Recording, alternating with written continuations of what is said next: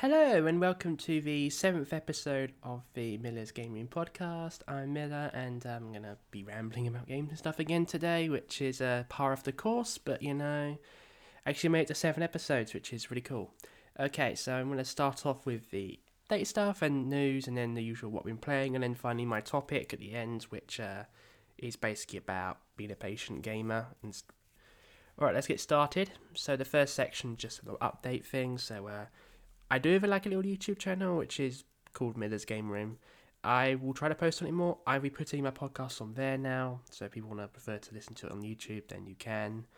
And I'm trying to do occasional videos. Like I finally uploaded my Animal Crossing Island tour video, which um, I recorded in October, but only just got put up like last week. So um, if anyone fancies watching that and seeing me uh, my amazing island, then I'll leave a little link in the description. And um, yeah, I also might try to stream again soon because I've had a lot of anxiety with all that. So I had to backburn it for a bit, and now I'm like, you know what, I'm gonna try again. I'm gonna get this off the ground, or at least get a bit more confident with it. And I'm gonna try again. I don't know when, but hopefully next time I try will go a bit better than before. All right, on to the news now. I picked a bunch of things. I am mainly focused on a few, uh, four or five things because I didn't. I could have talked more about other things, but honestly, I just, I just didn't want to like go at length about things because there's just a lot to talk about, especially if you if someone like me who follows niche games. I might talk about things that people may not know much about, and it's like I don't want to ramble too much on that kind of thing. So I've tried to pick some more mainstream and some more niche stuff, but a lot of this is VNs again. There's uh, first off, uh, 13 Sentinels is coming to Switch, so um, I'm interested in that. It was announced on the second anniversary stream recently for like April 2022 and I'm looking forward to it it's like Vanillaware, and I'm like it should really have come out with on the Switch when it first came out on the PS4, but it should have come to Switch too. But it's getting better later than never. And uh, this is basically a VN with SRPG segments. So if you've heard of Utawarerumono, it's basically kind of like that, but with sci-fi. Well, more overt sci-fi, but that's quite overly simplistic. But it gives an idea basically, and like, um, it's very Vanillaware, so same developers like Odin Sphere, Dragon's Crown, and other games. So I'm looking forward to that. Next one um, I picked up was um, so there was a comment a while ago where basically Square Enix was like, "Oh, the world Neo the World Ends with You underperformed," and going, "Oh, it's not met our expectations," and it's just. When I read that, I was just completely unsurprised because, like, um, well, it's I'm be I've said on here before that I have a bit of a bias against Square Enix towards these kind of things because of how they didn't localize Dragon Quest games on the 3DS, which part of it, but it's like they show increasingly shown over like the past like 10 years that they don't care about games that aren't Final Fantasy or Kingdom Hearts or games developed for a Western audience.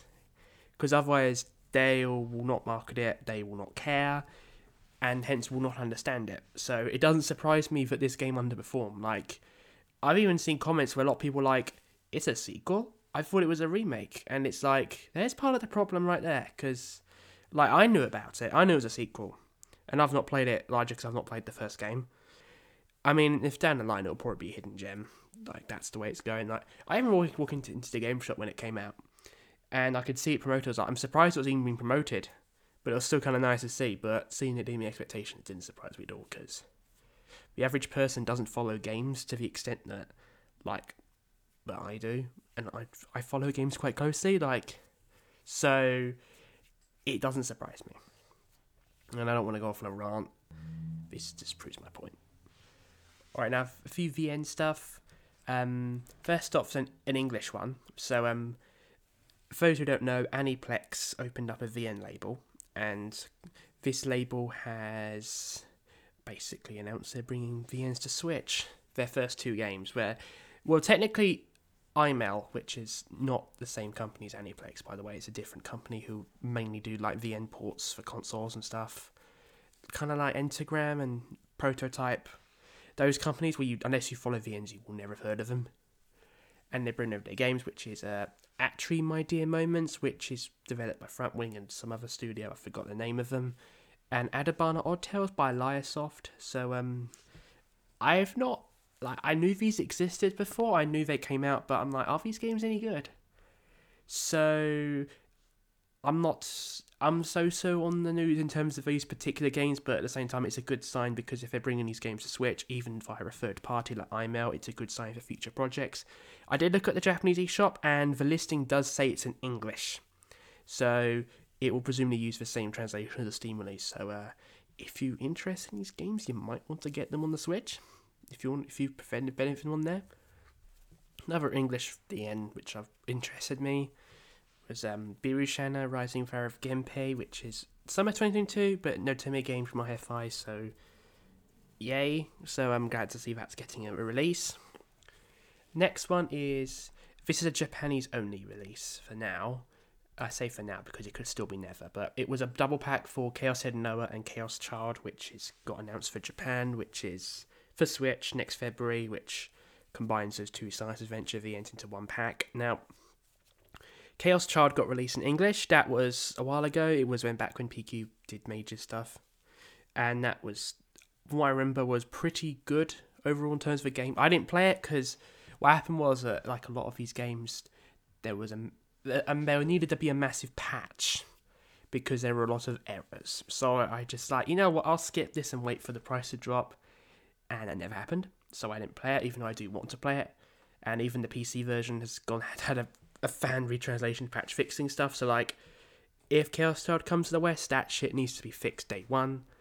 The other game was Chaos Head Noah, which is kind of notorious for being a game that can't ever come to the West, and it's like basically what I was able to kind of gather because I used to follow the scene really closely, and I used to kind of see comments made occasionally by certain people, like translators and stuff, about some these behind the scenes stuff, and the reason why is most likely licensing because Chaos Head uses the Nitro Plus engine, and Nitro Plus do get some of their VNs released on PC, like they primarily do adult stuff, so things like that. Like even had a one released earlier this year called Full Metal Daemon Muramasa, which is in that really niche scene of really highly requested games. So their games do happen in English, and also the Nitro Plus Chiral stuff, which is BL, which I've not played engaged much with either. So I say much because I follow the news, but I don't pick anything up because I want to see it come to Switch in English. I mean, bloody Hashihime can come to Switch, so can a bloody Nitro Plus Chiral BL game in a safer work, importable physical version. Uh, as a tangent, but yeah, basically it might not come unless unless this Chaos Head Noah port was taken to a new engine entirely. Then I don't think this is going to come over. And plus, you can get Chaos Child on pretty much every other platform at this point anyway. Anyway, this next section, uh, time to laugh at uh, wrestling AAA stuff again, because uh, yeah, I was following this a bit. So, GTA Trilogy uh, patch fixing 100 plus bugs came out, and I'm just, wow, 100 plus bugs in one patch. That was not ready for release. And I was even seeing the thing about, like, Battlefield 2042, which is basically also a massive mess as well. And uh, just basically launched incomplete without missing features and yeah i I mean i can i mean if i don't play western games anymore and this is partly going to lead into stuff i'm going to talk about later but this stuff this stuff is would frustrate me if i was wanting to play it but there are some funny clips which kind of made it easier like there's there was one clip at the end of battle it's like these people like they're meant to be characters in war, but instead you get at the end these light-hearted comments, and one of them was like, "Ha! I told you," and it's like, you really think that's appropriate for a game about war? And I'm just, wow. And also there was a Santa Claus skin for some reason, because ho ho ho, am I right? Alright, I'm gonna I've been at this for nearly ten minutes now, which is pretty good actually for this section. So um I'm gonna start with the what I've been playing for this part two, and uh, SMT5 was a part of what I'm playing, but I took a little bit of break because I was getting burnt, a bit burnt out on it because it's like turn-based RPG, it's like grinding, requires you to use your brain, but also a lot of fun with the exploration and the quest, and you having to actually really think about what to do. It's like I've gotten to the third area, like I know there's three out of four areas in the of Tokyo, which I'm not going to go into details for spoilers, but I'm kind of using this to pace myself a bit. And so far, it looks pretty cool. And it's getting harder battle wise. Like, you have to actually use your brain now to, like, form your demons, go change your elements and stuff to change your own weaknesses, give the change for demon skills and stuff. It's a lot. and it's like I had to take a break and step back a bit, and it's mainly picking up rhythm games from a Vita because yeah, I still play on Vita. I still love a Vita, mainly Taiko no Tatsujin V version. That was mainly what I was playing a bit. It's Taiko. I did also play Drum and Fun on the Switch as well, a little bit, but not as much. But I tried the motion controls on that for the first time, and it's like it actually plays really well with the motion controls, and it's like I never actually played Taiko with the motion controls before. But now I'm feeling that someday when I do get around to getting the Taiko games on the Wii and the Wii U, it's going to be a lot of fun playing that with the Wii Wiimote. And I'm looking forward to that eventually when I finally get my hands on the Japanese Wii U, which will not be for a while because those things are expensive and also not really worth it just for bloody Taiko games. Other game was uh, IA/VT Colorful, which is always a classic for me, vocal rhythm game with IA. Love it so much. I really still wish for a sequel because like I want that on the Switch released at least a port, but honestly, considering that game came out in 2015 in Japan, it I don't think it's going to get ported. I think if anything happens, it will probably be an all new game, which is fine, which is also what I want. So yeah, I'm uh, not too much to say on this section to be honest. So I'm kind of going whatever, and I'm hoping when I've done SMT5, which probably won't probably won't be till end of this month or January because it's a big game. I can play an older game basically, especially home console only stuff, so I can keep my Switch open and get some portable games beaten. Alright, for this third and final section, I'm going to talk about my topic, which is basically why I mean towards being a patient gamer nowadays, which is something that's kind of increasingly been kind of a issue, not issue, but like kind of been something that's become more important over the past like few years. And especially like you've kind of seen hints of it in the past, like I talk about older games on the podcast, and also talk about my overall distrust towards the Western AAA industry, which was partly talked about earlier with the laughing at Western AAA's bit and the I told you shit. So, um, it's basically a patient game is like, it's a term using game communities online where, uh, it's a term used in gaming communities online, but basically like we don't get games day one, we try not to buy at a hype, we wait for price drops, we play these games years later when people can judge them without without the aspects of a hype and save money and stuff. It's it's and it's also kind of it's kind of like we wait a while and play later. That's basically the nutshell. And I think that's kind of a the mindset I have nowadays, especially for a bunch of reasons.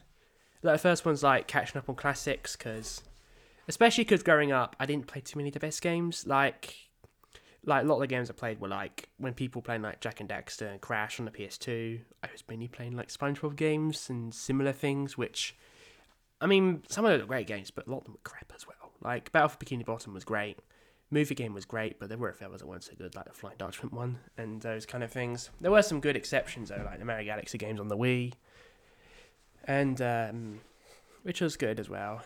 But um, I did miss out on a lot, and I do want to go back and play through them properly, like Suikoden games, get some Growlanser, Skies of Arcadia, Baten Kaitos, and anything else interests me, including imports, which won't take us won't be high priority even though I got older, like a lot of the games I played in the Vita were like I tended to get newer games on the Vita, but a lot of them tended to be crap. Like they were the Neptunia games. Like I played those games, the whole trilogy on Vita, the Rebirth trilogy, back to back. So Rebirth one, oh wait, no, not fully back to back, but in between Rebirth one and Rebirth two, I did play Tales of Hearts R, which was a great game.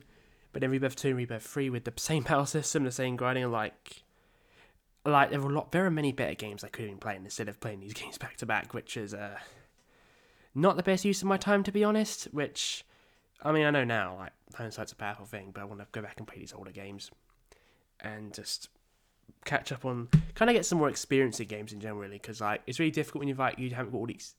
It's like not per se with this experience stuff. For me, is like I kind of want more experience, but at the same time, I don't want to pressure myself into doing it because I kind of want more experience, but to play these missing holes because a lot of these games are just not going to get re-released, especially games where they are inaccessible because of licensing, which apparently is the case in Shadow Hearts, for example, which is a very popular RPG series on the PS2 in the JRPG fan base. To things like companies losing the source code and to rebuild from scratch, which apparently it's what happened with Square Enix and Kingdom Hearts, having to rebuild that from scratch for the PS3 remaster, which would have been a lot of work. And just the companies overall just not caring about preserving their own games. So a lot of these times the only way to play it is either to track down the original physical copy, which is my preferred option, assuming it's not ridiculously expensive, or to emulate it, which I don't want to do, but I'll have no choice at some point. I feel like I'm be a bit contradicting because like I get excited about a certain announcements, like in this podcast, there were things earlier I was excited about, but that's usually me getting hyped for self care reasons because it's fun to rant about games, especially when like it's like when there's not much to be positive about in other ways, and it's really good and helpful for me. But it's like I thought I got oh I'm gonna play this, I want to play this, but I usually don't get it if that makes sense. It's like if I do get it day one, which which is very rare now, it'll be something like SMT5 again I've waited for for years, or something that I know I'm gonna enjoy and appreciate. Or something that is going to be a limited print, but it doesn't happen much now because of things like money and stuff, which does fall into things as well, which I I think I'm waiting for price drops. It does happen, like no game. Like very few games are worth full price. Very few of them, especially when publishers charge for the roof of them, or have to like, or have to basically like, because for some companies they have to move it to a limited print model. So a lot of these companies like they have to sell it at a higher cost via a limited print run to make their money back which is basically how limited run games exists. Whereas it's just like I shouldn't have to pay lots of money up front for a physical copy. I mean, I can get digital, but I'm just not really a fan of getting a game digital. But I might have no choice because part of a patient game means sometimes having to get a game digital, which is irritating, but might be better than nothing. But with money, it's like if you know what you're doing, which I kind of tend to do, you'll be able to get games cheaper, especially if like buying lots and split a lot. You can just sell the games you don't like from the lots and keep the ones you do, which is a way to save money and you can save money that way.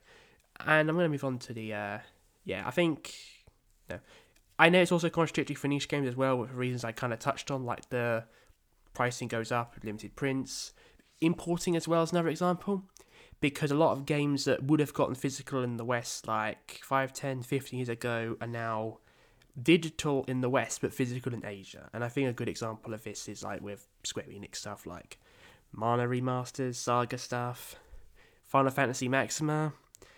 In Asia, they're all physical on the Switch in English, but in the West, they're digital, which is really bad decision.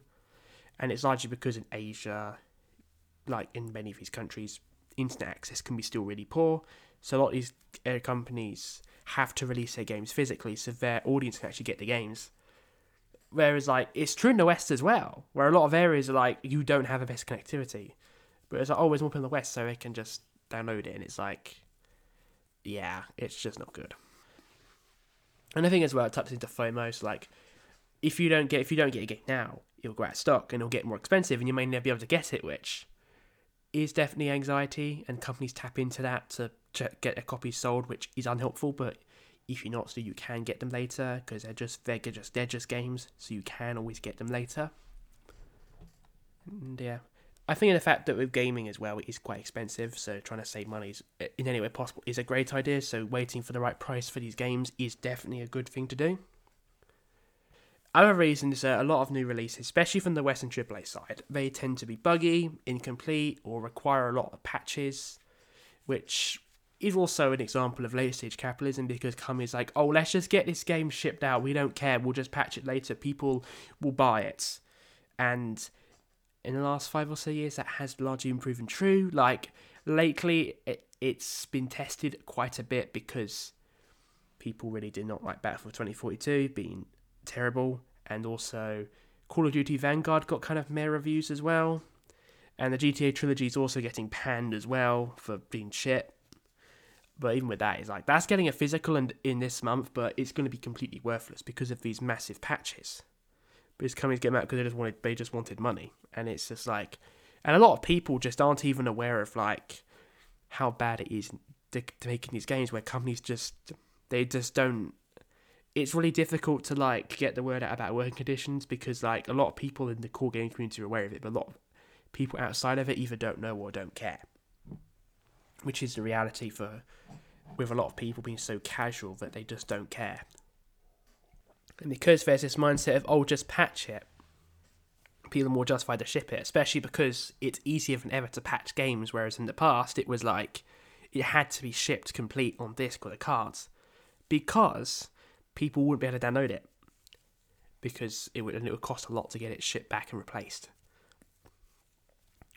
And it's honestly like I kind of learned over the years of those games. Like, if I'm interested in a Western AAA game, it's just to get messed up. And if it usually goes down that route, I'm like, you know, I don't want to play this anymore because it'll just get messed up. Where it be like the game be be be technical turd or the staff get abused, and it's like, ugh, I just can't stand it.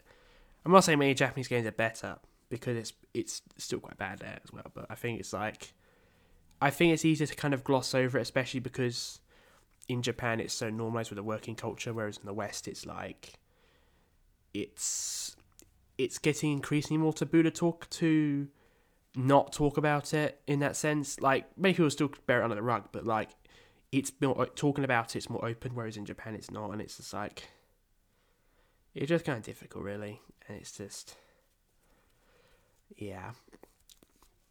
Other thing as well is like nowadays it's it's like like if there's problematic content in the game, it's more reasonable to expect it would get removed, whether it be during development or after release.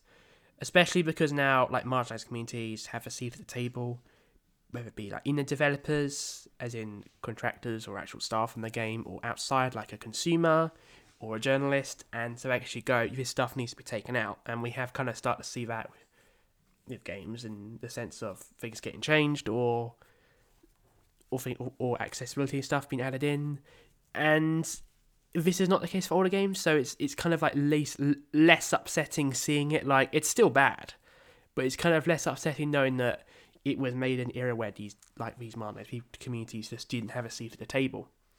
Whereas I can be a little bit more lenient with it. Like it's still bad, and I'd still give it a black mark against it. Like especially after about Sakura Wars Five, and the usage of the wheelchair trope for one of the characters, which I talked about in a previous episode. It's but nowadays it's, it's more upsetting because I know that it could and should have been avoided, and if a company does include problematic crap in their game, then they know they're fucked up. And I think the main thing for me is like being a patient gamer is like, at the end of the day, they're just video games, and you don't owe the corporation anything. You don't owe them a thing because they just want your money. And even when a dev's like this is a passion project, it's still a business. And you don't owe businesses your time, your money, or your respect. And so if it means playing a game they made like 10 plus years after release by getting a second-hand game on the market, or via an emulator where they get no money. Alexa, stop. So if it means getting it second-hand on the market, years later, or emulating it when I don't have any money, then. So if it means that you get a game 10 years later on the market after it came out, whether it be secondhand or via an emulator, then it doesn't matter because you can play it on your own terms, you can enjoy your hobby, and they've already made their money back. And for many of these older games, they're not available elsewhere. And even so, like, if you've paid like Final Fantasy VII or something similarly well known like three or four times, you really don't need to buy another copy. You really don't. Not unless there's, there's a lot of new features and you really wanted to, to buy it to have these new features in it. But otherwise, you don't need it. Like, I love collecting games. I love having the thought of having a game room. I love having that and having those hopes and dreams, but they're just games. They're just games. And you don't have to spend tons to to have this hobby. You don't have to like buy all the newest stuff, have all the newest consoles, to have all this stuff to be like, say you're in this hobby, you like playing games. You don't have to. You don't have that, and anyone that does that is a bit of an asshole, really. Only real exceptions to people that have to follow the new stuff are things like games journalists, actual developers and stuff, where they have to follow these trends to keep on top of things. But even then, they're not assholes because it's their job. And even then, like, it doesn't always pay off to follow trends, especially things like even with 3DS, for example. 3D technology, glasses free 3D, but at the end of the cycle, majority of games didn't use the 3D anymore. They just was 2D only because people just didn't really care much for it.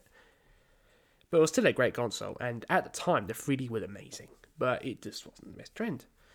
And even now, like being on the 3DS, I've still been playing like 3DS games in 2021 and I'll still play more because there's still plenty more games on that handheld I've not yet to play. because there are some amazing games on that thing I've still not played, and I still plan to play them because a game is timeless. Even it doesn't have to be new to be amazing, and especially for someone that like still has a soft spot for like PS2 era graphics.